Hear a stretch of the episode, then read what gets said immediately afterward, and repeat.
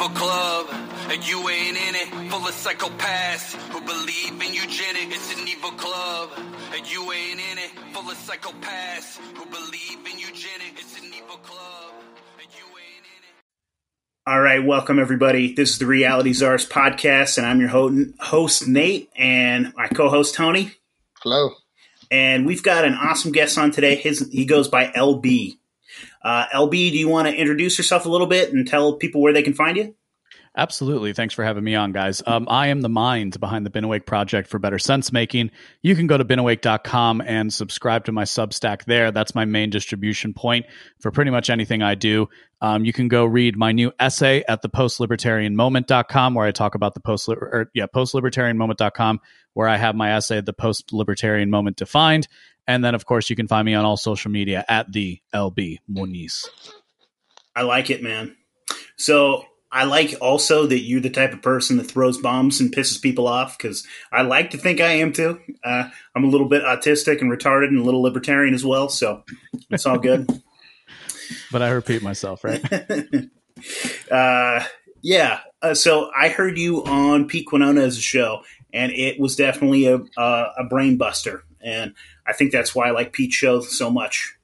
Uh, the first time I was introduced to post libertarianism was uh, when Matt Erickson's first uh, appearance on there, and that broke my brain pretty goddamn good. And uh, it was great, and I needed it. Um, and then, uh, so I've talked to him, and then I've talked to, we just talked to Andrew from Popular Liberty as well. Uh, smart dudes. Um, I'm really excited to get to talk to you, man. Um, I'm here for it. So tell me a little bit about uh, how did you become a libertarian? Like, what was your, how do, how do you even find any of this goddamn horseshit?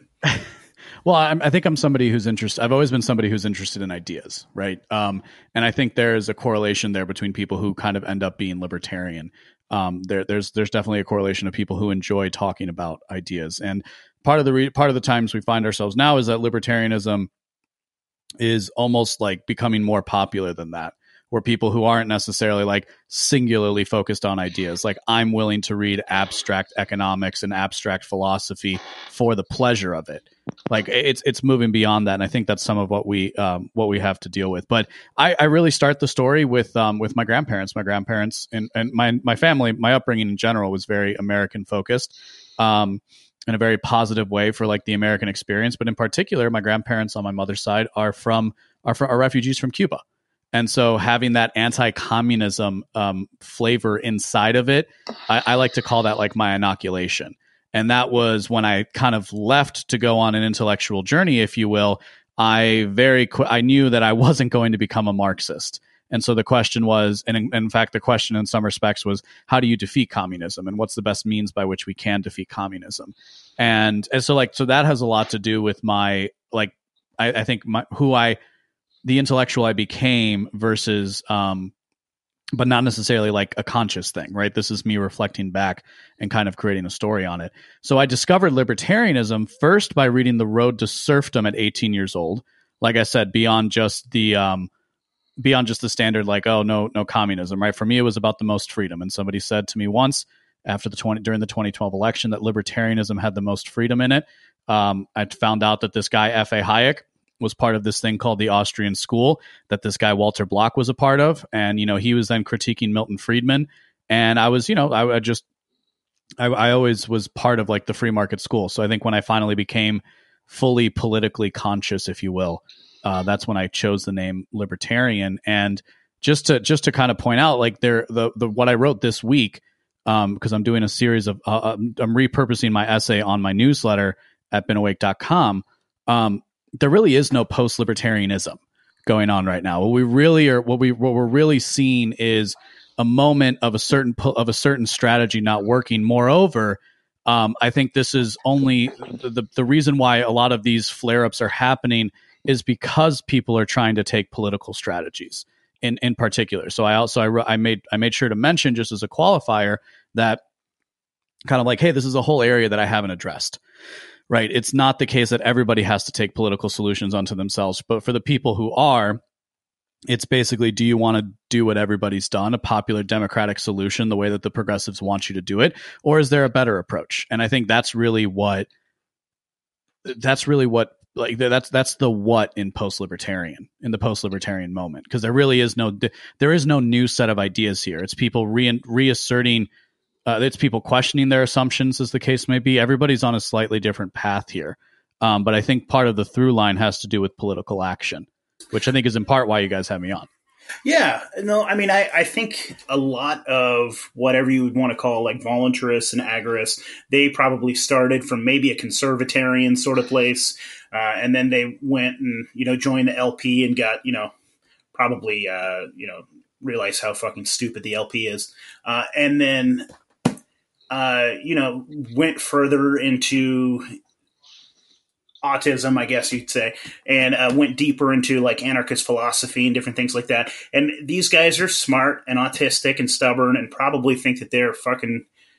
So, anyways, people that are trying to rethink strategy that they feel they've already like thought through and they've rejected and things like that, I think that they think they're above it or something, or that it's an interesting flavor of people that are they're triggered and angry about somebody that calls themselves a libertarian is rethinking some of the things and the thoughts that they've had and are trying a different approach. And it's just unfortunate because like I still got lots of love for my voluntarists, my agorists, all my all those friendly, funny, autistic fellows, but uh, I just I want more unity between all of us because we all do want the same thing, and I like that you guys are trying a different approach. Yeah, and you know, and like and we're all connected, and but we're each kind of doing a different thing, and we kind of came to things, um, you know, from from a we we, we approach it from different angles. Uh, like like me personally, I'm fine if I have to move beyond the label libertarian. That's not going to cause an identity crisis for me, uh, because my identity is built up far more solidly than that. But that, but I don't think that we, I, I don't think that libertarian. I think libertarianism needs a software update. That's the yeah. best analogy that I can use, and the thing about analogies is they only they work on an in group. So for somebody who is open minded and willing to listen to the things that you know myself or other people might have to say that kind of question some dogmatic elements about libertarianism or a certain or really certain strains of libertarianism we might we might say um, for people for people like that who who, who it, it, hurts it, it, when their identity is so captured up into it a, any little change is gonna is is going to um any little change is going to cause it to question. Because like you know for example I, I, mentioned the whole thing with like my family. Like my like who i am as a, I like to say the last thing i am is a libertarian and i believe this is the way for everybody. What i actually a lot of what i do at Been Awake because i try to explore the idea of identity i think it's important in our day because in a lot in, in many respects we've been stripped of historical identities. Um some for for the some for the better, some for the for the worse. Uh, so like I approach things from a very philosophical angle, like a skeptical angle, if you will, and I've tried to explore in particular this like this thing called identity for a long time, and that kind of that kind of led me to here. As far insofar as like unity, unity comes at a cost. Every you know we we understand this very well that everything is going to have a cost and a benefit to it, and so the cost of and and you know you're going to have to exclude somebody for it as well. And i what what i've done recently what by kind of taking some shots at agorism is kind of point out how for some people so much of themselves is wrapped up in an idea and that idea i frankly believe is out of date. Like having an explicit anti-politics stance i don't think works in the world post 2020 I think an anti-politics stance makes a lot more sense in the world after you know in in the in the status quo after World War II when it really wasn't consequential, um, and that's really been at the center of my critiques of agorism. And you know, I have other I have other aspects of it of just in general. I'm not a dogmatic personality, and so I, I I like to make I like to kind of poke fun at those types of people because it's very easy because the dogmatic mind creates these rigid categories that can never move. And of course, dy- ideas are actually dynamic, they're not rigid in their nature. There's no fine lines to ideas the way that there is this like little remote control that controls the lights that are that are in front of me here, right? Like this is very clear lines and very clear separation where and, and we don't have that with ideas. But for some people they they feel like that is they feel ideas must be that way. And you know, and you can trace it back you can trace it back to you know the scientific revolution with the rationalists and the empiricists, but the rationalists in particular who thought, well, just these deontological categories is all we need. Yeah, I see. A, I see it in a lot of people that are I guess they are too married to some identity that they've created for themselves, and it's it's funny how we pretend that we're hyper individualists, but then we demand conformity and these like if you're an agorist, then you have to abide by this, and it, it, it's just goofy, man. Because I couldn't, I can't imagine one person that I know that I say that I think has all the answers or is right all the time. So if I'm supposed to just take everything that uh, you know Samuel Konkin said as like God's law, then you know it's just goofy. Like Samuel Konkin was a fucking genius. The same thing is like with Rothbard. Rothbard got a lot of shit wrong too. I like Murray Rothbard. He got a lot of things right, and I think that you need to be able to pick and choose and really like decipher. And like you said, maybe agorism needs an update. Um, and I'm I'm a weirdo, dude. So I'm gonna piss people off right now. So I do consider myself an agorist, but I also consider myself a post-libertarian. That'll piss people off. I also consider myself like a Hoppian. I also consider myself a panarchist and a bottom unity guy. So I'm really gonna piss off everybody. Like my best friend's an anarcho-communist. He's my best friend, uh, and we disagree a lot, but we have good conversations too. Uh, so I'm here to piss off everyone, I guess. But yeah, well, you know, that's uh, ironically. So maybe maybe you're low in agreeableness but high in openness, right? And there's probably there's probably a correlation there too, as far as like what kind of a message you find uh, you find interesting. And, and just personally speaking, that was a huge insight for me. I think in my like you know when I was in school. I, in fact, I can remember this is one of those things that has come back to me as I've thought about it. Is I can remember being in like a psychology 101 course, and I was I grew up interested in behavioralism, right? Like I was that kid that read all the FBI stuff about like about like profilers and I thought it was so cool the way that you could profile serial killers and this idea that, you know, like humans are creatures of behavior and you can like notice the stuff. Always interested into always interested to me. Interesting to me. There we go. I can speak English. Um and so I can remember being in a lecture and asking about it. And the guy was like, "Yeah, like some people were into that, but we don't really do that anymore." And he was he was into. I, uh, it'll come to me, but it's like some like super. I don't even remember the school, but it was like conscious based, consciousness based, or like positivity, some kind of a little, something a little more we might say woo woo for the purposes of this conversation, just to like move beyond it. But the point being is he completely dismissed in a psychology 101 course because he had no interest in it to where I it took me another 8 years before I realized that that not only was that not true, but there's an entire lexicon of science built around it that you can actually put yourself in. Now, you want to disagree with behavioralism as an approach, like fine, we can have, but but like let's make sure we're having the right conversation, right? My point here is only to say that I find um, I've always considered myself a student of human behavior, and I think I think for I think I think for libertarians, I've made the point that I think libertarianism is an accident of the internet. Um, because a lot of us, a lot of us just have that like nonconformist sense to ourselves, if you will, and it's very easy to be like the one nonconformist in a group. But if you have an entire group filled up with people who are determined to be the most right about something, whether or not um, whether or not they actually are right, and there's no clear way of delineating the hierarchy except through, I mean, basically what I've done is like suddenly you're following people who, yeah, do take the words of someone like Samuel Konkin, who I'm sure is a very good person. Seems like it enough enough people who I respect like him to where I should like pay attention to him. But I think his writing style is inherently dogmatic. I think it was entirely his purpose to to create that kind of a following.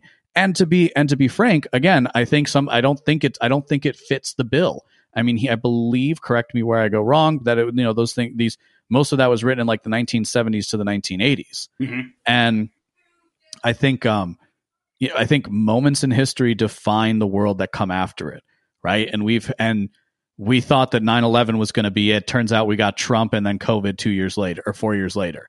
Right? And like the what the the response to the pandemic and how that's going to play out at a global level is not over yet and is going to completely redefine the way the world, the way that the fall, the way that the twin towers falling are go- redefine the world. Well, you know what's funny is I think about like those autistic libertarians right now that are holding on to every single fucking word that Murray Rothbard said, either uh, you know left Murray Rothbard or late right wing Murray Rothbard. Right, they're in their fucking little camps or whatever, and like Samuel Konkin or whoever the fuck it is or whatever Mises said. Um, like, and they're assuming that they would know what Murray Rothbard or Samuel Konkin would say in 2021. or that they would hold their exact same positions right now that they wrote in this book in 19 fucking 82 or something. Mm-hmm. They that Samuel Konkin would say the exact same thing today. And I'm like, how the fuck do you know that? You know, well, like, they don't, but somebody's going to pretend to speak for him to exactly. be an authority, right? So it's, I mean, it really just comes back to this whole question of, of like, of the hierarchy and like, where do these ideas fit in the hierarchy? I said on the episode with Pete, and I'll say it here just to be, just to, just for consistency's sake, uh huh. Um, where like, but there's plenty of good in like trying to not work inside the system and trying to create your own mutual aid networks and all these like positive after effects that are part like, like yeah part of agorism but also part of like the voluntarist community or really just really just good people at large right because there's kind of just something to that where communities help each other and that's kind of what they're that's what they're supposed to do um so like it, it's not to say that there isn't good in it it's to say that the particular strain which I, am clearly, you know, clearly we're not having that kind of conversation. So, but the particular strain that is going to make it their, I, their, their sole purpose in life to dissuade people from even considering running for political office or even considering supporting somebody, or even considering voting for somebody that they like in their town.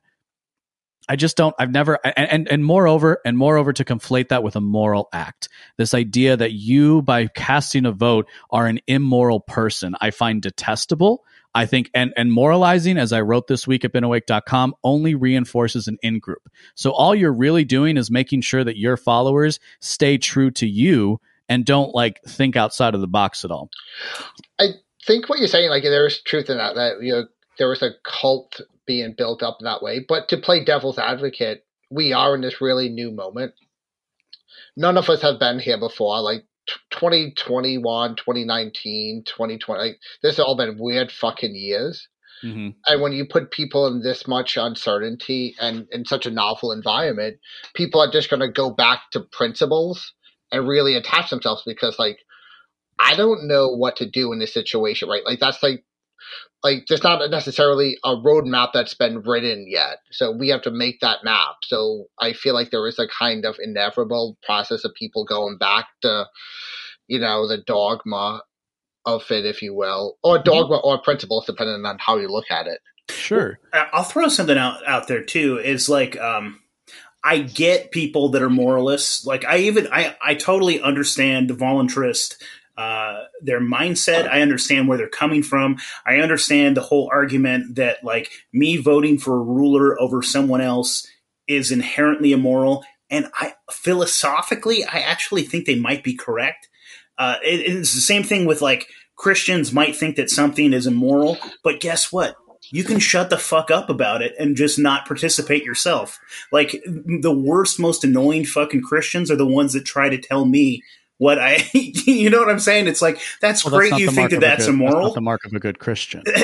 what you have to go um, proselytize, I guess, right? well, no, no, no. You can, you can. I mean, like the Bible. No, but like when Jesus, yeah. when Jesus sent his apostles out, he told them to like go into a town, say that you know, you know, my peace upon this town, and if the town rejected him, to shake the sandals, to shake the dust yep. off his sandals as he left. Right? Like yep. that's what you're supposed to do. Um, so the very to, nature of them tearing other people down and attacking other people that are trying something different just makes you an asshole. Yeah, but I mean, like people could levy the same people could levy yeah. the same charge at me for the things that I've written, right? Like some of it is also, I think, I think it really is just this competitive, this competitive nature. Um, I, I think, I think, I think to the point you you brought up, Tony, about that this that these times are new, and so people are are going to return to something. I think that's accurate, and I think one difference that we see is how far back people are willing to go, right? And if as far back you're willing to go to look for a solution as 1970 or whenever it was that somebody like Samuel Konkin, because frankly, I'll disagree with the point that voting is an immoral act, like only under your morality, right? Mm-hmm. That doesn't make it the morality right? Oh, are we gonna are we gonna say that there's only one? I mean, I'm fine with that, but like I don't think that the agorist morality is gonna win. I think you know something like the Christian one might. If we're gonna try and choose one morality that's the best style, and I, you know, we can we can get into what that might mean. My point though is, I think there's something to be said for how far back you go. And I don't, and I, and, you know, I would, I would share that. I would share that concern of like what the roadmap looks like, and it's why I started my show. It's why I started writing on a regular basis. I've tried to get myself more stable in my career, make sure that I can be a better person that can like handle the handle the storms to come. And you know, it's funny you were saying like we don't have the roadmap. I think that's true, but what you don't have in the road, if you don't like, but in the will in the wilderness when you're exploring, you should have a compass, right? And and like the compass can still guide you. And so while we might not have a map laid out before us, we can still return, as you were saying, to these ideas and we can use those things as a compass. Well, I like to say I'm directional, I'm not destinational. So what my the work that I try to do is more about trying to push people, nudge people a little bit in a direction, you know, make the stream go a little bit one way or the other. As opposed to having this rationalist idea that I can construct this beautiful reality that will be if only everybody agreed with me that's that that's that's the other difference here as well that that that's coming out um, that, that I think comes out. And again, like I, it's a specific personality type too that reacts that reacts very sharply against it to the point of this cut where you know right now we're having a very pleasant conversation, even though I may be saying things about people that you know you guys have, have a high degree of respect for. Yeah, yeah. Um, so what are what are some of your solutions? What like what? How are you working towards? Uh, and what are you looking for? Like solutions in what respect? So, um, are you working through any particular like political party, or are you? Do you have like a strategy? Do you like? Do you just vote straight Republican, or are you working through the LP at all? Do you have you looked at the Mises Caucus at all? Like, I mean, do you yeah, have any? I did. I did. Um, so yeah. I talk about that a little bit in the post-libertarian moment to find the essay that I wrote. So I definitely, I, I definitely joined up with the Mises Caucus for a bit to see where the whether the LP was worth taking over uh, or whether it was possible to take over the LP, as I said on my interview with uh, Marc Clair on Lions of Liberty, and also whether it was worth taking over. I think it is possible, but I don't think it's worth it. Mm. Um, to that, to me, that pretty much only leaves the GOP as an avenue. I live in Illinois, which is not a Republican stronghold by any stretch of the imagination. My personal path right now is much closer to that of the nomad um, where you know I spend a lot of my time on the road as it is with my job currently, and I'm trying to make sure that I am in a position to move should I need to. Now I have the benefit of being single and having no children, so that's a much easier that's a much easier road to me for me. I think the other road is to make sure that you're just an upstate, you know, you're a good member of your community. Yeah. And and it's really and it's really connecting to that localism that we all talk about. That's to me that's always been the common denominator between the libertarian uh, of the libertarian approach is that decentralist um, ethic, is that decentralist mindset. Um, so to the extent to the extent that I was uh, even willing to operate within the LP, it was only going to be at the county level or below, as far as or, or, or lower, as far as helping people. So uh, you know, my personally for me, it's about writing it's about trying to bring a give a voice to these ideas in the best way that I can and to make sure that I'm in a position to move should I need to, maybe live in different parts of the world to see to see what kind of works for me. Um, and but still find but like with the intent of trying to find a place to set down roots. Uh, so like so that's my that's my personal path. I think gotcha. what I talk about in the prescription is you know it's it, it's the Jordan Peterson message of clean your room it, it's it is the it's the wealth power and influence model that Jason Stapleton talks about. It's some combination of those things where you try to make yourself into the best type of person that you can be. And that doesn't mean you make a million dollars a year, but if that's what you want to do, go for it. Like I have no issues if I end up making millions of dollars. Um, but it's not but I'm not necessarily I'm not necessarily like chasing the buck for the buck's sake. And I think if you do that, that's that's that's where you go wrong. But if you try to, you know, shoot for this, if you try to get as far as you can and be, you know, build the best life for yourself you can, I think I, I'd like to think pretty much anyone can end up in a better position than they have. Certainly, I've had that experience in my own recent, my my, my own the own, my like my, my recent history, my past few years of trying to put these things into practice for myself. Of um, it, just to be like to be simple about it, like you know, like financial help. Like I, I was I was one of those kids that I was one of those guys at 20 I had like a maxed out credit card for no good reason. Right. And I fought most of my 20s trying to pick and I have a ton of student debt. And I've spent and, and rather than wallowing and believing that everything is slavery, right? That we're all just we're all just in this form of slavery, which is what the Agorist Nexus posted as a both a sequel and a prequel to the article that I dismantled there. Was basically explaining this moral ethic where we're just all slaves under the system. I could spend my days lamenting the fact that I'm a debt slave because I have I am that statistic that has a ton of college debt for like not even a philosophy degree because I didn't quite I didn't quite finish. Um, I could wallow, I could lament, or I could get off my butt and I couldn't figure it out. Yeah. And I'm not saying I'm doing well right now, but at least I'm not having the debt collectors call me every single day.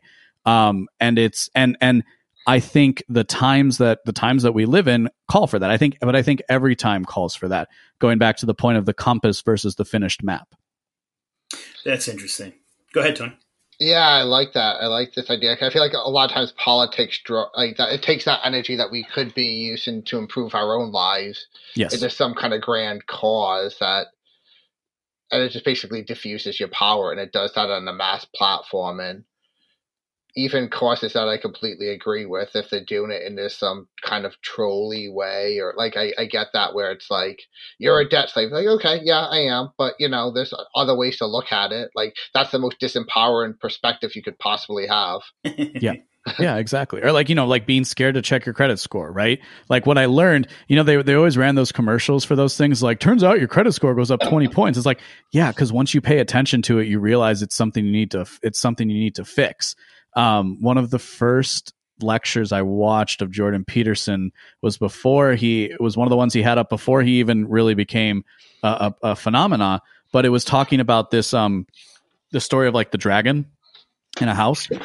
It's this like kid story where the kid sees a dragon and the, and he talks to the parents about it, and the parents just say does it, the dragon doesn't exist, and the dragon gets bigger and bigger and bigger until it takes over the entire house until so finally the parents notice it, and once the parents notice it, it becomes very very small, and that's like and that's an allegory, that's an analogy to our problems right? Our problems see and i'm you know like i'm i'm not preaching i'm not preaching from on high here right? Like these are lessons these are hard won lessons in my own personal life. But it's like when you don't look at an issue when you don't look at a problem it's really easy to dismiss it and it can get bigger and bigger. Now to the point of political action i don't believe in the popular democratic message in this regard by any stretch of the imagination. And in fact, I talk about in the essay that I wrote that I see the divide as being between those who want to take political power and those who want to make a political statement. And too many people who are claiming to get engaged in politics right now are only interested in making a political statement.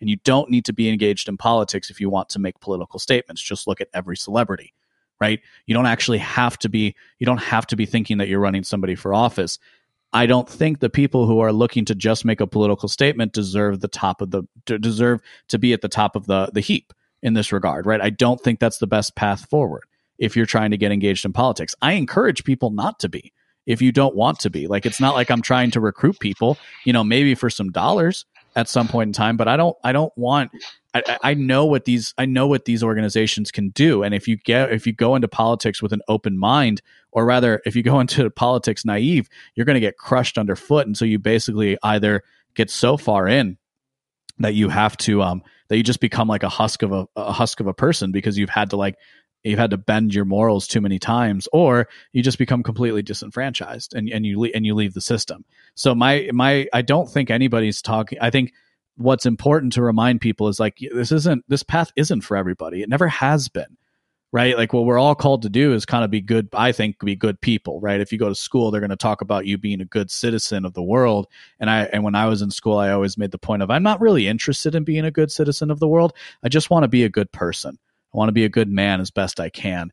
Um, how, however that however that plays out is you know a, a deeper conversation. But to the point, is like I don't think that everybody should get involved in politics. And if you are, understand why. And if you and if you realize you're just going going into politics to make a statement and you're not interested in taking power, I don't think you're serving the good. And your talents can probably be used elsewhere. Other than like very local political positions, do you think? I mean, because to me, like once you get into like even a mayor position or like beyond like a county, like maybe a mayor, but like it'd be hard to really see someone actually caring about that community because it's so big, it's so detached from them. If you're like governor of a state, it just feels like that's just a giant landmass. Like, how could you actually care? So. Yeah, and I don't think that um I don't think that the community that I'm speaking to is going to be taking over a whole state anytime soon. And I don't think that's a problem. Um, you know, we might we might get there, but I think I, I think um, in in the main, you're correct, right? If as you get bigger and bigger, you're going to care less and less. So that's why I do think it should be targeted at the town at the town level. If if that's if again if that's where your path is, you know, you got somebody like Andrew with his Mises GOP. You have the LPMC if that's the route if that's the route you want to go. And to the extent that LPMC guys are like serious about taking political power, then I support them. I just want to I just want to move away from this idea of just because we're going to make a good political statement, that means we deserve all the respect and adul- adulation that would come with like actually winning a political election and and I say this as somebody who's currently not running for office. I'm not helping anybody run for office right now, so I can get how you might how, how you could like you know if my if my critics want to if my critics want to take me out for that, they're they're more than welcome to try. Um, but I'm just I'm just trying to I'm trying to speak with the with the knowledge that I have, and that involves being in a state like Illinois, which is pretty much screwed, and to you know see the way politics works in Illinois, which is a machine. Um, and to that and then to like be involved and like get involved. And i met the lpmc guys are great. I really like them a lot of the lp people lp people were nice. I liked them. But when you walk into a room and the expectation is you are going to lose chances are you're going to lose. Kind of going back to that mindset thing we were talking about before is you can you can you can get stuck on the fact that you know you're just a slave in the system but then how much of that mindset actually then turns you into the slave? It would be my contention that your mindset has more to do with it than uh, than anything else, and the Stoics would back me up. That's fascinating, man. Um, yeah, I've got I have buddies obviously in the LPMC, and then uh, I love Andrew. Andrew's fucking great, and I do like to see that uh, they're actually starting to work together now. And I, I, at least the guys in Florida are working with Andrew, the LPMC guys, and trying to do little things, which I think is great. Um, and I got some friends in the LPMC that like are legit trying to take over uh, little things here and there and trying to make like small changes here and there which promote liberty. And, and to that, I say, good job. That's awesome. But you're in Florida. You're in a um, state that's already doing really, really well, right? So it's uh, just just to just well, to put out the point, Florida's doing about as good as any state right now. It, that is one of the downsides that I see to like Andrew's strategy. And and Andrew, like we just talked, I think three nights ago or something, uh, yeah. and we just talked about uh, how this definitely would not work in a blue state and why it won't work in a fucking blue state. And so yeah. it is so it, essentially like myself, I live in fucking Oregon. Uh, which is a blue fucking state. Like we're mini California out here. Um, and the counties out here are actually red. Most of the state is red. It's just those piece of shit little time, like Portland, Eugene, Bend. I think that's it. Those three, but not even Bend really. It's Portland and Eugene make this whole fucking state blue. Um, and so like I moved actually to a little rural county out here and I've got a little bit of freedom out here, which is nice. I don't have to walk into a store with a mask, which is fantastic. Yeah. The rest of the mm-hmm. state, mm-hmm. you have to. Um, so there's little rural counties where I have uh, a sheriff out here that says he's going to be a constitutional sheriff and he's not going to enforce jab mandates or face masks, which is great. Um, but uh, that is that is the fucking downside, right? And so, like, what do you do besides do we all have to move? You know what I mean? What like what is the answer? Like you're saying that they're just kind of honking their own horn. They're they're doing they're doing something in their own state that uh, already agrees with them. I guess right? How if I don't. If I don't you already, it's not that you're honking your own horn. I'm just pointing out that Florida, in particular, is you know one of the better states right now, right? Yeah. So you know, and to the extent that a LPMC guy can gain power, that's awesome. Um, that's I. But to to the question of whether you should move, is is clearly a personal decision and not and and and to make a blanket statement would be uh, beneath would would be beneath me. And not beneath me that's not the right way of putting it. It's it's like i'm not here to tell everybody how to live their life and to everybody's got to move to texas or florida tomorrow or else or else you're not a libertarian anymore. That's not that's not what i'm interested in doing and it's not it's not within my temperament really to do something like that. What i would say is you should be ready to move um, I think I think speaking to you know prior generations and specifically you know we started this conversation with me mentioning that my my, my grandparents were refugees and you talk to people who who who escaped communism or Nazism or whatever and they kind of say that energy is in the air again. If there's like there's like a feeling to it, and I think I think um, I think we're all just trying to figure out we're, we're all we're all in the same process of like trying to figure out what the next steps are. I do think that will mean moving for a lot of people. Yeah. And a lot of people who thought it was going to be okay to build your life inside of a inside of a, a deep blue enclave in a state like Washington or Oregon or Illinois or Rhode Island or wherever else or Florida or anything. Maybe, okay, so Florida would be a bad example, but like Michigan or something else the other side of that though is you just said you moved to a you know to an area where it's okay. There still are these pockets. Same thing in illinois right? Most of the most of the blue politicking in illinois is because of a place like chicago. Like where i grew up was mo- where it was a mostly republican area. So it's um it's i i don't know. I don't know like that's i don't know exactly what comes next but what i have seen what i do what i do think politically speaking is the lp is not the route forward that that I, I think I think we know enough to see that, and that really comes out. That comes down to just the structure of the United States, right? Like if you take a political science course, they'll talk about this of how like that's why the Westminster model you tend to see more political parties, even though they still have to form into coalition governments. So it's basically the same thing, right? But like you can get your flavor a little bit better. But even in even in a um, even under a parliamentary system like in Canada, our neighbors to the north, who've had a far worse time in these lockdowns, they still voted for the Liberal Party. They still voted for Justin Trudeau, right? It, like there was almost no change to the government, and and, and that's telling. That's so when we're so. I think to the extent there should be any strategy, it is at the local level. But yeah, maybe yeah. people have to move. Do you feel like there's any value in making a political statement? I feel like so much of this is cultural, and if you could change the culture, you automatically change the politics. And how do you do that without some degree of propaganda? Yeah. Oh, for sure. Right. And um, I think that's that's actually a great point because I would say my my my position is more like what's on top of what. Like clearly, I'm interested in making political statements. I make them all the time on my show. Yeah. I'm just not operating in a political party and saying that I'm doing the same thing.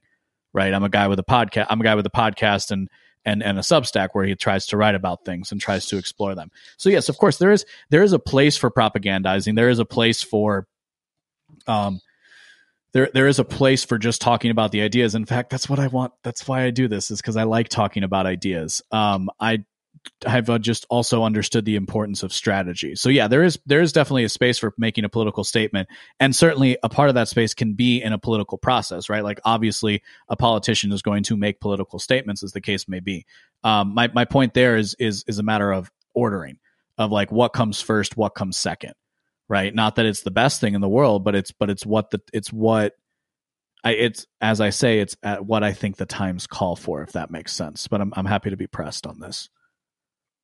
Yeah, I'm just curious how. So why I still consider myself an agorist is because you're saying like, what do you think is the most important, or what you know, whatever it is to me, agorism, and and in the same way, why I think agorism might be the most important, at least in my opinion, is the same. Uh, it's is the same ways that it's similar to the wealth, power, and influence guys. Mm-hmm. Um, is that for me, agorism is like the most important part is the counter economy, um, and so it, and uh, the community. So like we've got a pretty cool community out here, um, and as far as like I don't need to, or I attempt to not depend on a store.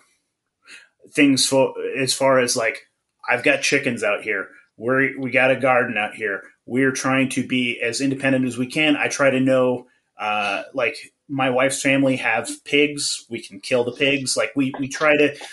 I know other people that are doing other things. Like we try to have like a co-op kind of mentality where uh, we don't necessarily need to use the US dollar, and we don't necessarily need uh, to use the US structure.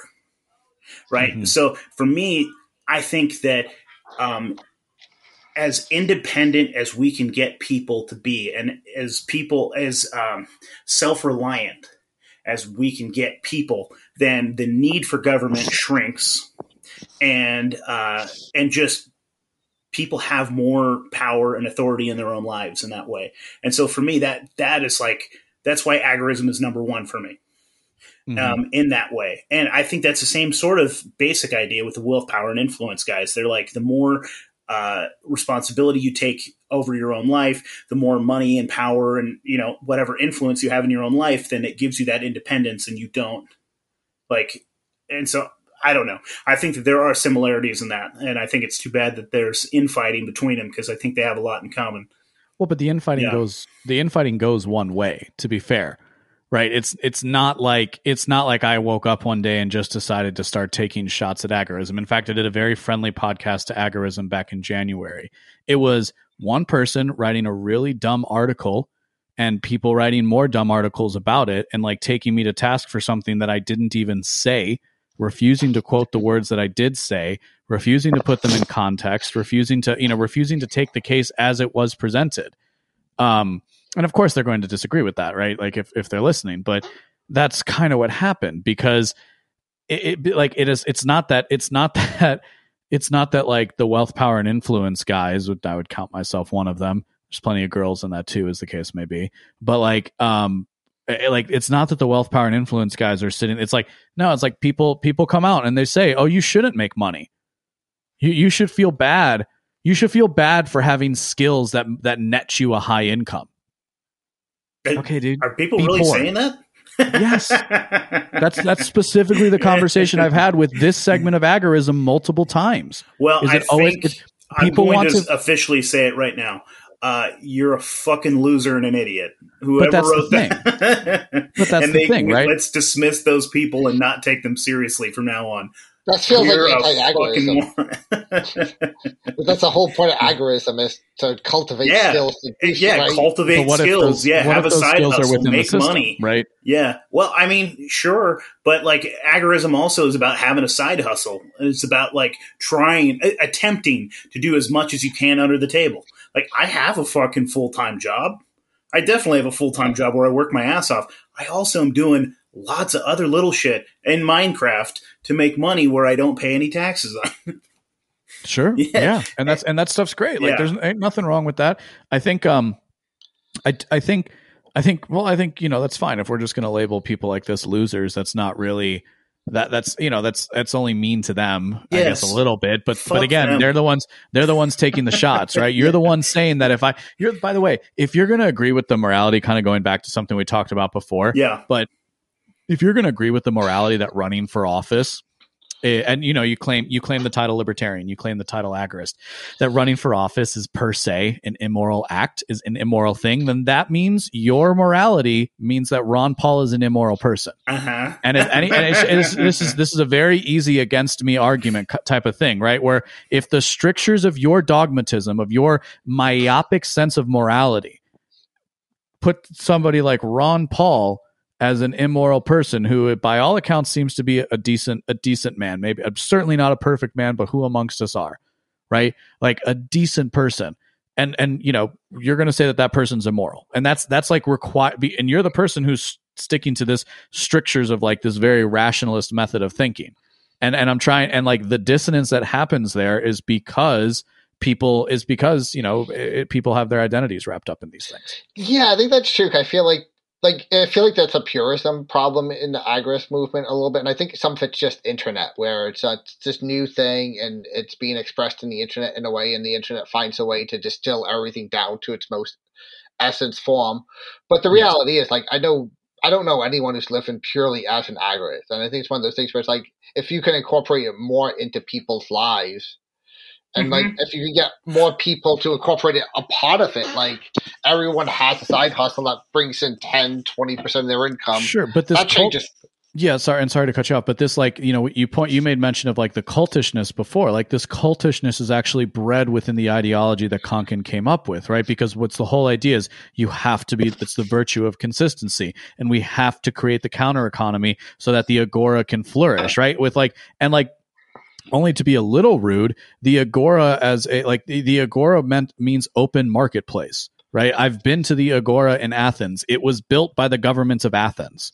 Like it's so it, you're it's this reimagining of history, which is endemic of an ideology that's not really concerned with um that that has like good pers- like has good elements to it. I'm not I'm not denying the good elements. I'm just trying to point out that that it's not that I don't think it's a purism thing. I think it's I think it's inside of the ideas themselves. At least as far as I know them. I could be wrong, but you know I've read an agorist primer. Um, and, you know, and I, and I get and I can get a flair for. I've gotten a taste for the way Konkin writes, and certainly the way his adherents talk about it. Again, you Yeah. know, the present company excluded. Well, so I mean, I think what makes me a good agorist is that I'm a bad agorist. um, uh, I look. I've never looked at it like a fucking. These are structured principles that can't be broken. I, I honestly like my goal at some point is Ancapistan. I would love that. Uh, and I, the only thing is that it won't ever exist and it can't ever exist, but we can try to get there as close as we can Well, and so utopia. I use sure, I, and I'm I'm gonna I'm still autistic. I would love that. so I look at I use uh, agorism as a strategy to try to get there, as little by little by little, and I don't Yeah. use it as a I have to follow this every fucking line, every goddamn letter. Um, I I don't know, and then maybe that's just how my brain is structured, anyways. Well, that, that's actually where I was Yeah. going to go a little bit too, right? Is that you, you know, it, it is there is something to that our personality that's baked in at birth.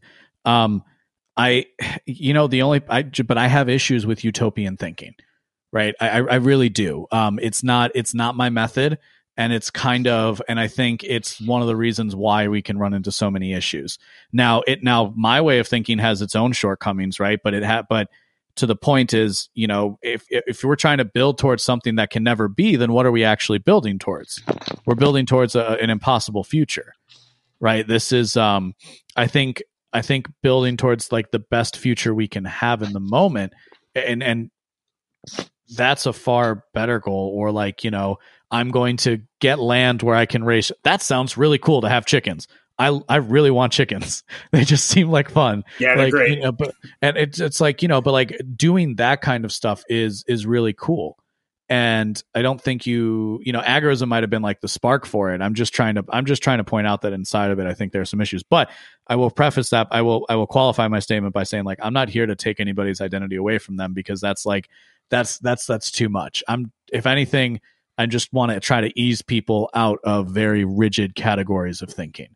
I'm far more I'm far more interested in that than trying to take something away because like listen if if it works for you and you're not hurting people and you're and I would uh, you know and you're not like calling me an asshole on the internet because of my positions right? Or like claiming that I'm close to the Nazis or something like that. As long as you're not doing that we're really we're really not going to have an issue um, at the center of uh, at, at the uh, a lot of my thought circles around this what I call the paradox of identity because I think I think this concept that we have of identity has a pair has paradoxical elements to it because this conversation is prevalent. We're like I'm making a lot of associations with agorism that are negative. Some of them are positive, but a lot of them are negative. You guys are taking a lot of positive associations with the idea of agorism, and you're and you're kind of and you're the, the negatives are farther down on your list.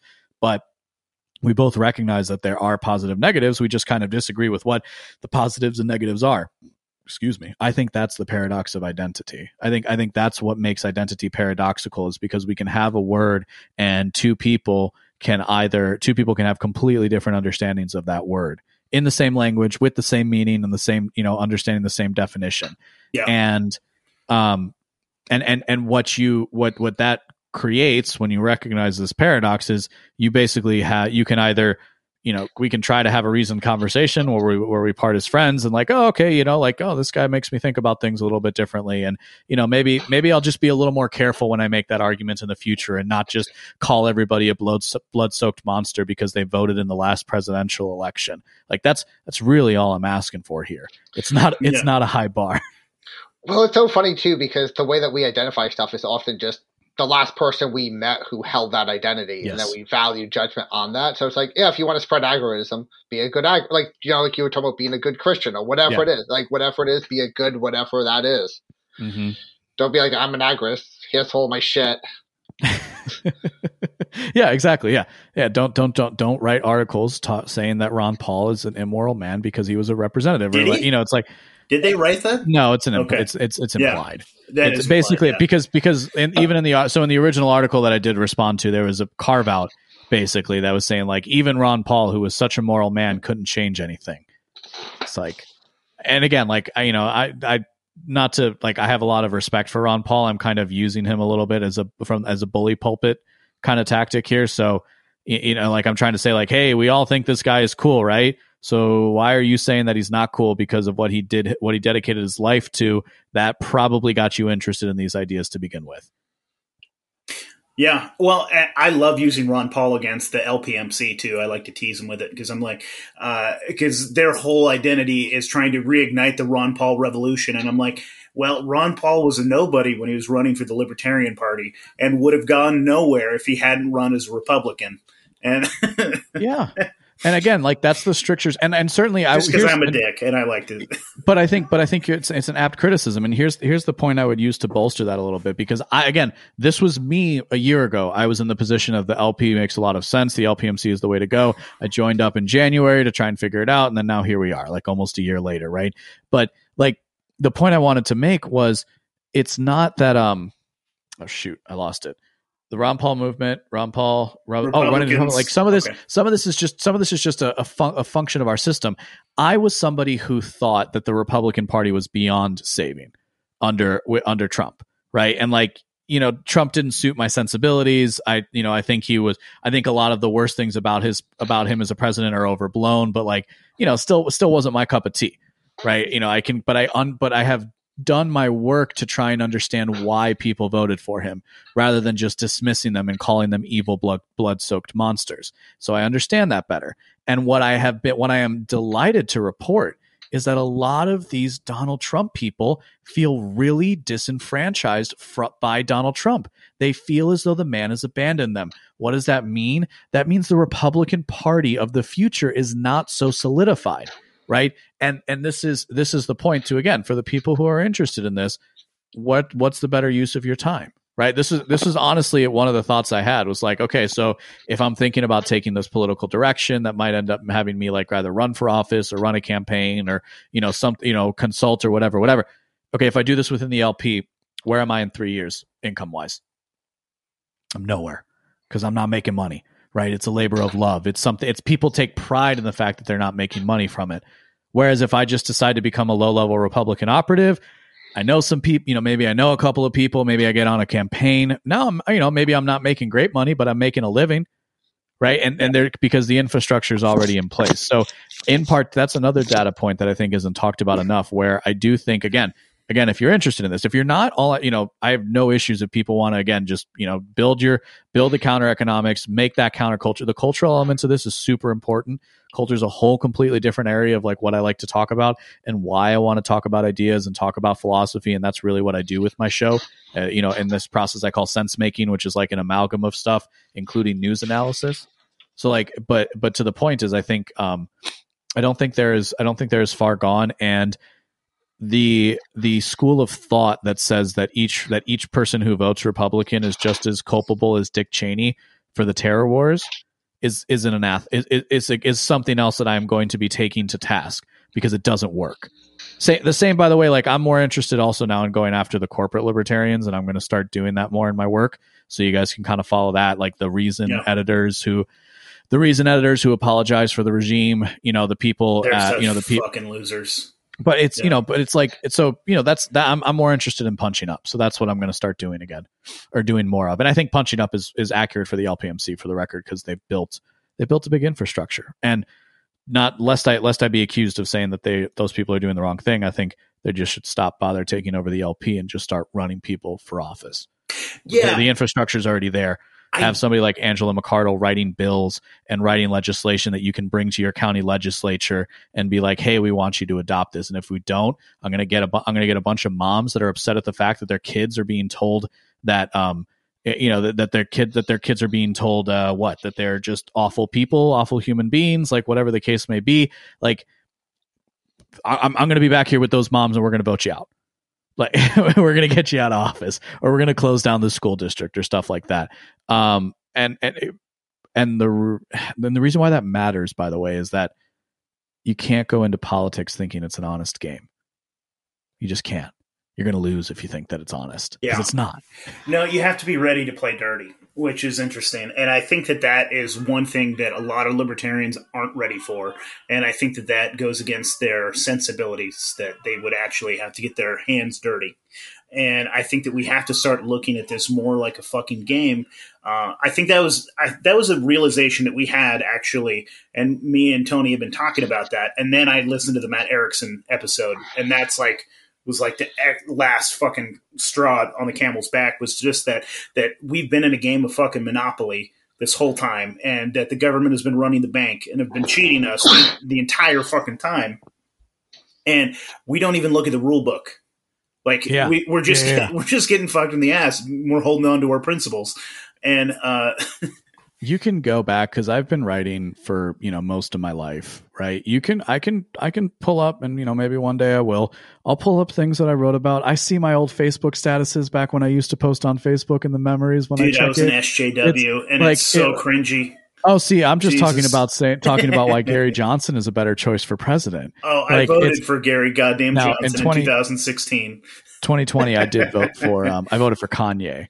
Uh, and there's Okay, a there's a all high right. there's a high there's a high likelihood that I'll vote for Kanye again in 2024 for the presidency. That, you know Uh, what? I'd rather you vote for fucking Kanye than Gary Johnson. So Yeah, well, that's but, but if people ask me like, why did I vote for Kanye? It's like because it's far more interesting, isn't it? like, all those fucks. Let her speak. Jo Jorgensen. Come on, JoJo. Uh, I'm like, shut but like, but the serious reason why I would vote for somebody like Kanye is because he's a visionary. Like, like Yeah. you might not like his vision of the future, and there's plenty of reason why you wouldn't, right? Like, I'm not saying it's perfect, but he's somebody who's interested in the future. And and like we're living in a time where our leaders are on in the last years of their life, right? Like we're li- we're it's archetypally speaking, I would say, but in reality, we're just being led by really old mother effers. Like eh. these people are in their 70s, their 80s, and they claim to have knowledge, right? Like it just it goes against everything we know about human nature. Well, people have been solidified for so long. They're not even like. There's some people are old, but they have a youthfulness to them. They're learning new things. I Yes. mean, Trump looks like an older version of who he was in the '80s. Biden looks like a more senile version of who he was in the '80s. Yeah. Yeah, you just kind of you kind of end up being the same person, right? But I think um, you know, like but like, you know, I'm sure if you guys have people in your life who are like in their 70s and 80s, like hopefully they're you know, the worst ones are the ones who don't recognize that they need help and that things are slipping. Right? And then and, and that that's when things go wrong. But you can still be very active and and with it, but also like understand your limitations. And I think and I think when you de- when you're dealing with politicians who have like like you said solidified their power over 30 years, like they're not going to limit they're not going to recognize their limitations and like basically you've needed the Me Too movement to get most of them out of power vis-a-vis the Cuomo's, right? Like this is the this is the excuse to try and bust these people out of power so that we can get, you know, the right faces in for the new because we've already done all this cultural work to try and create this like new face that needs to take over. Where do you see the direction of the country going? Do you think that we're we're due for a hard reset? Like, do you think we're going to swing back radically to a more right wing society, or do you think uh, do you think we have some more SJW leftist nonsense to go? Or so in that in that vein right that specific vein of of um i think so something jordan peterson talked about was that the right is very good at drawing boxes and boundaries right that like temperamentally speaking the conservative mind is a little bit more attuned to that right like higher in orderliness and you know lo- lower in lower in trait openness which is like the which is like the under undergirding biological temperament or just temperament in general, right? It doesn't it's not strictly a biological thing, though it's largely influenced by it, I would argue. I think um but what he talked about was like so what we're seeing with the left is that the left just isn't good at drawing boundaries, right? I mean like it's it- you know, I don't know how much of it is an effect of Twitter or how much of it is actually going out there, but you know, like some of the stuff that they're trying to teach kids, I, I really think is a problem. Um, I- I- you know, not to open up a whole can of worms, but the whole critical race theory aspect, the queer studies, uh, know, like James Lin- James Lindsay talking about things like that, um, and it, like it, like the, the underlying art scholarship is actually like not good from my perspective, and I'm and I'm happy to defend that claim. But so to the extent, I think that the right, the American right, which has never really been allowed to exist, is realizing that the they thought the Constitution was the fence, and what they're realizing is that there's no fence. So what we're going to what we're going to see what can happen, what what what might happen is the right might try to build the fence again around the left. And in fact, I think some of that is necessary. I, I mean, it's yeah, without getting without getting too far into it, but I think I think some I think I think that's might be what we see. We might continue to slide down because these power structures are so so well developed. It could be it could be that it, it it's forced to a calamitous halt. I don't know. I, I have this sense that things won't really get as bad as they have in the past for you know, it won't be like the Great Depression per se, but I think some. I, sorry, I'm, I'm, I'm, like, it's yeah, tough for me to yeah. talk about the future because I'm not really, I don't really think about the future. But I think, um, not, not that I don't think about the future. I don't try to, I don't try to tell the future. I think for people who aren't prepared to weather a storm, your house is going to get destroyed. Yeah. I think it's this. I think I, I think that is that is very key, right? The person who, the person who's going to cling to their Konkin and just pretend that you know and just say that it's all about the counter economics it's all about the counter economics we don't need to worry about politics. Like we can just all you have to all you have to do is say no man. All you have to do is say no. Well listen i say no a lot in regards to like the masking and stuff like that. I i'm not perfect with it. Uh, there's still moments where i put it on because be, because i have to. You, you understand? Like because i have to get somewhere for work or because this customer won't let me in unless I do. And I got to make money and I got to make sure this business is secured. So, like, it's all well and good to say you can build the life for yourself that you want, but we all know that's not true. And we're all going to have to figure out. And so, the political case, I think, is just guarding the flank. Um, I'm, I don't, like I said, I'm not, I, I, I think 2022 is going to be, this next year is going to be the bellwether with the, with the midterms. I don't, it'll be interesting to see how much how many seats the Republicans can take back um, in in the House at the federal level. Even even though I think the federal level is largely symbolic at this point, but it'll be. it. But I think I think that'll be the key that you can kind of see what direction things are going because currently, if we take um, there's a there's a piece I wrote about uh, is liberty popular? I think is the headline, but it's like you know like the recent the recent uh, recall election in California and the and then going back to the election, the snap elections in Canada as well. Both of those are pretty big data points that like people's allegiances haven't shifted that much. And in fact, I think to the point you were making before, Tony, of like because the times are so uncertain, people are digging in to those preconceived notions as hard as they can because that's what they have to hold on to.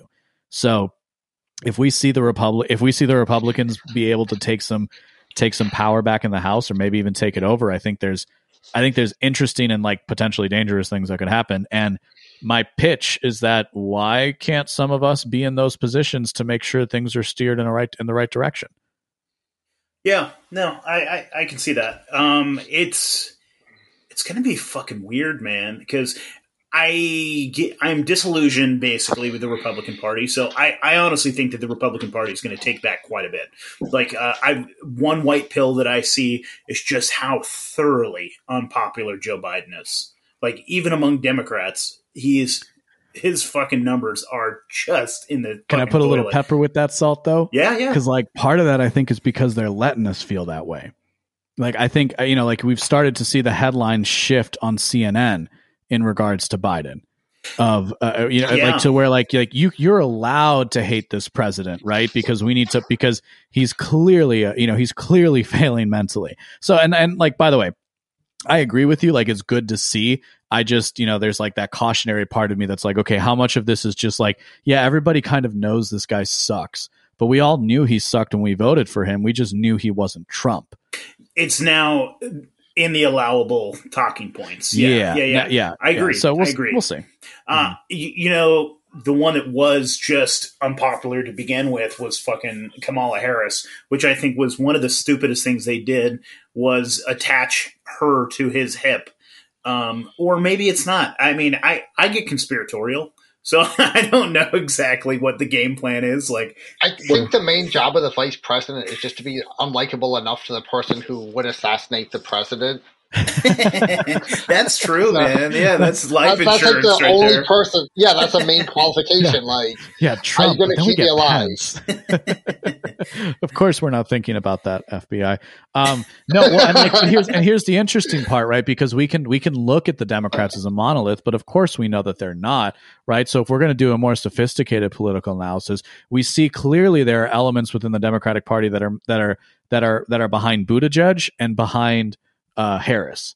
Like those are the two those are the two people that you kind of see being being like put up like they're the ones with the most with the most fire behind them um, for 2024 and beyond and i think i think somebody like aoc is also on a path like this AOC somebody is like on Stacey- a path. Somebody Yeah, but she's obviously far Abrams for younger than them stacey Yeah. abrams is, is once once once in on the action so like we'll see maybe if she teams up with a Buttigieg. So now you have a Buttigieg Yeah. Abrams ticket going after the Kamala Harris, trying to trying trying to usurp the Biden presidency after See, he. people you know- don't look at Stacey Abrams enough, but she's like a she. She's gonna be our fucking president, dude. I'm telling Well, you. Well, she's done nothing Yeah. and she's still around, right? yeah, Like- yeah, yeah, yeah. No, that.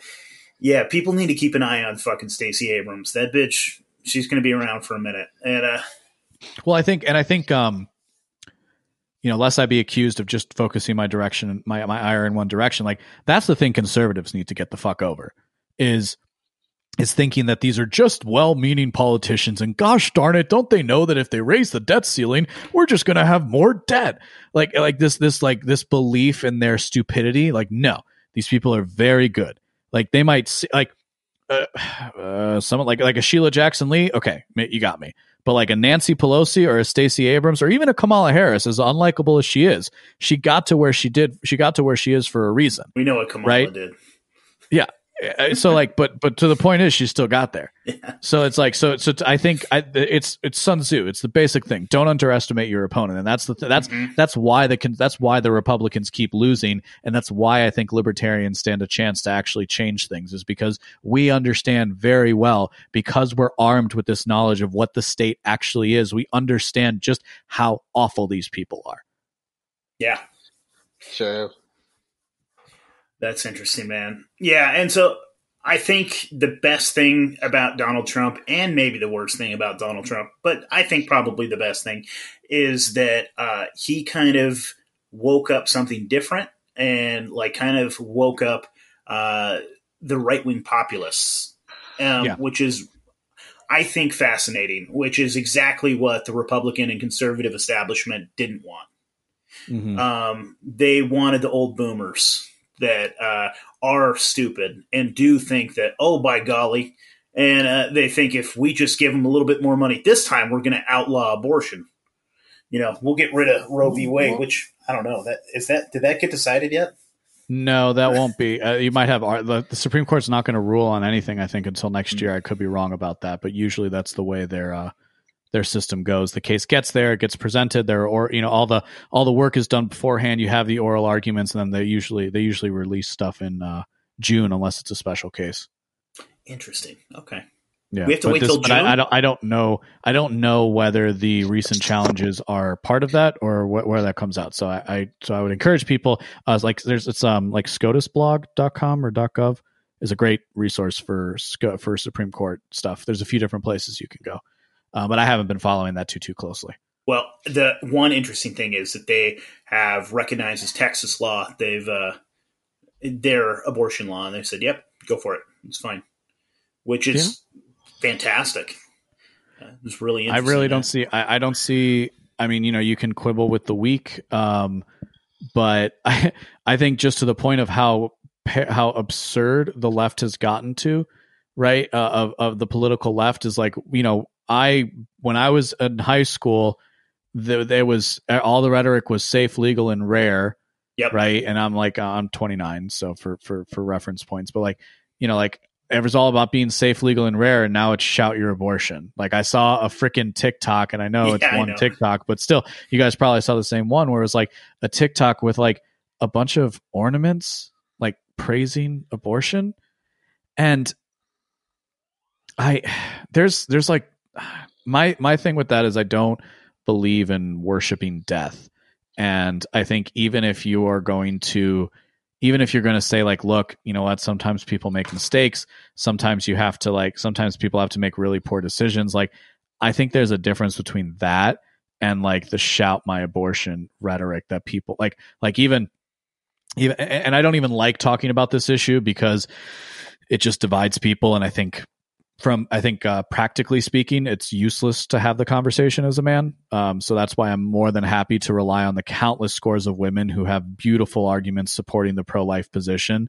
Um, but like it, it just uh, it's one of those issues where it's kind of like, yeah, you know what? It's a good it's a good bellwether of where we are, right? It's like, you know what, guys, we're not even going to pretend anymore. We're not going to pretend that you care about safe, legal, and rare abortions. You want people to get one all the way. So you know what? How about a heartbeat? How about when a heart? How about we we focus on all the contraceptives that we can, right? But like you know, when that if that baby has a heart, then it's a baby, and we're just not going to do that here anymore. And, and I think that's I think I think it's um to your point that was the big national story right this national and, and and and tony to your point too about how politics ruins people right it's like this national chase of like oh well this time we're going to stop abortion right it's like you you you you can ease if you're led astray by these people who aren't interested in actually changing things. They're just interested in taking the power for the power's sake. Like, of course, they're not going to solve abortion the same way that they're not going to get reparations either, because it's too useful a thing to campaign on. Well, it's an incentive structure thing. I find it fascinating. Oh, go ahead. Sorry. Go ahead, Tony. No what? just that was it, man. Sorry. Go on. oh, I was going to say that uh, I do find it funny that this is being brought up right now, like at a time of the like this fucking country is like it's dry tinder ready to go up, and then this is being saw you know saw right now by the Supreme Court. Like this is done on fucking purpose. But this is just like people power, flicking matches. Yeah. If they were interested in things being calmer, things would be calmer. Yeah. And that's where that's where I try to bring like a level head as best I can. Even though I can get really impassioned about these things, I try to take that out of it when I'm doing my analysis because I know that's I know they want you to have an emotional response. Mm-hmm. But that's that's like a clear thing as we saw throughout 2020 with the rioting and the looting and even just the good protests that were happening at the same time. It's like if they wanted things to be better, they they could be better. Like they could they could do a better job of like getting rid of the violent elements that come out as soon as the sun goes down in these pro- in these protests that turn violent every single day in a place you know like the Pacific Northwest. Like they could yeah. and they're not. And why aren't they? Is you know that's that's that's up for speculation. Yeah, no, and uh, I think that it, it's very specific the different things that they're doing right now to sow division and keep us fighting with each other. Um, I mean, you can look at Kyle Rittenhouse, um, which was okay. I have my opinion on it. It was clear fucking self defense. I mm-hmm. don't see how you watch the video and see anything else. But you'll have the media up there calling him a racist fucking murderer and things like that. And then so and then making the narrative for the for the opposition and giving them a, a, a reliable narrative to have and, and a respectable one because Don Lemon told me, you know what I mean? Like, uh, yeah. And uh, it's it's done fucking on purpose, man. Project Mockingbird, the fucking CIA through the fucking media. I swear to God, it's done just to fucking sow division to keep us at each other's fucking throats. Clearly, yeah. yeah. and I think I think enough of us are starting. I think enough of us are seeing through it. Um, and uh, so you know, we just we just keep keep up the good fight. You know, it's yeah. this is um, it's something that at the end of the day, it's just about you know making yourself a little bit better tomorrow than you are today. This is a Herculean thing that we're talking about here, right? If we're talking about overthrowing the system, that's that's another reason why I don't like utopian thinking. Is like I'm not pretending that everything's going to be okay. I'm not even pretending that I'm going to be okay for the next five to 10 years, but I'm going to try my hardest, you know, and like, and if, and as long as I do the things that I know I have to do, let the chips fall where they may. You know, one interesting thing is I I think about sometimes too is how much of the libertarian infighting is Fed influence as well, and I think sure. quite a bit of it. I don't know about the losers, the loser actors, but well, maybe the, could be. but well, you know, it could be, probably not. But probably like not. you know, but also like the same infighting exists within the Republicans. You know, this is something funny because it's like, oh, you know, I just said like like what does the dude who like lives on welfare in Alabama and votes Republican have to do with the Donald Trump Jr.? like almost nothing, but they're both Republicans, right? Like this idea that we can't have allies with people who are like culturally different than us is is is dumb. Um, in in my estimation. But the but the Democrats have just as much infighting. We just don't see it because we're not plugged into it, and we don't and we also don't see the same distinctions that they do between like progressives and socialists and like you know and then like the what whatever remains of the liberal guard in in the Democratic Party. And then the same, and you know, Republicans clearly you have it between the populace and the establishment, Yeah. right? Like you, it's a very clear line that you talk about in the Republican Party as well, but it exists in the Democrat Party too. What they what what what having the political party does and a political party of consequence hmm, one that actually can one that one that can actually do it is it gives people a reason to coalesce around something because we are creatures of consensus we are we are creatures that are trying that are always trying to make some kind of a consensus so Yeah, yeah, man. That's interesting. That's fascinating. Uh, we're rounding up here. Well, we're a little bit over an hour. I got to go eat uh, dinner with the fam. Uh, I really enjoyed this conversation. I'm going to try to catch up on your Substack so we can have a, a more uh, a better conversation next Hey, time. you know, I. I like to say I write so that you can. I, I so I did like a when I started, it was like a huge process of kind of reteaching myself how to write, um, like to not try to act like a 20th century philosopher because nobody wants to read that anymore. So like just making stuff like I, I like to say college was the worst thing for my writing career because I feel like I write so much better now and so much clearer because I focus on simplicity. And I'll Mm. get into some heavier topics, but like most of the stuff I try to write, it's like I, I I try to time it around like you know your morning your morning constitutional. Like it's it's it's it's something. A lot of the stuff that I put out gets just in like little clips, little snippets. That it's something that probably takes you five ten minutes to read in the in your morning or at some point in your day. And then like I do the podcast where I try to where I like go through those articles and then I try to provide more context, more analysis to it, and then I do deeper pieces like like you can find at postlibertarianmoment.com. So it's just you know kind of kind of a little bit of everything. But so yeah, if you if you didn't read the essay, it's going to be released over the next like base. I think I think up up and up through February because every Monday it's just going to be a different section that I had inside of the essay, awesome. um, so that people can check that out. But you know, yeah, I'm happy happy to come back on anytime. And then I do uh, I do like Twitter. I, I'm trying to do more with like Twitter Spaces because I like that medium. So you guys should definitely look for uh, those, and we can. You guys are more than welcome to hop in on one of those. So Awesome, man. Well, we appreciate your time. Uh, tell everybody where they can find you again one more time. What's the name of your podcast? Been Awake. It's Been the Been Awake. Awake podcast for better sense making. I am your host, LB Muniz. You can go to beenawake.com, subscribe with your email address, uh, and find me on all social media at the LB Muniz, M U N I Z. Awesome, brother. Thank you again. Take care.